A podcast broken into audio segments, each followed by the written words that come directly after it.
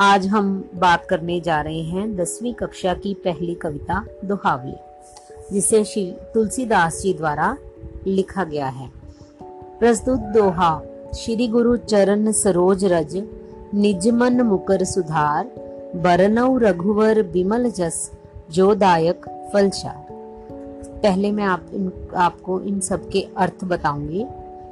यहाँ पर सरोज का अर्थ है कमल का फूल रज का अर्थ है धूल, निज मतलब अपना, मुकुर मतलब शीशा, सुधार मतलब साफ़ करना। रघुवर यहाँ पर कहा गया है श्री राम को, जस कहा गया है उनकी नाम चर्चा को, दायक मतलब देने वाले।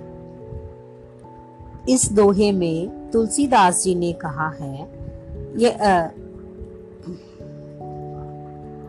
प्रस्तुत दोहा तुलसीदास जी द्वारा लिखा गया है।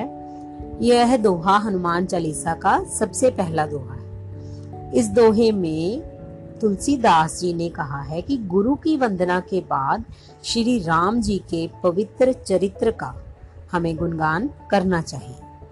कवि कहता है कि मैं श्री गुरु महाराज के चरण कमलों की धूल से अपने मन रूपी दर्पण को साफ़ और पवित्र करके श्री राम जी के निर्मल पवित्र यश का वर्णन करता हूँ, जो चारों फलों को देने वाला है।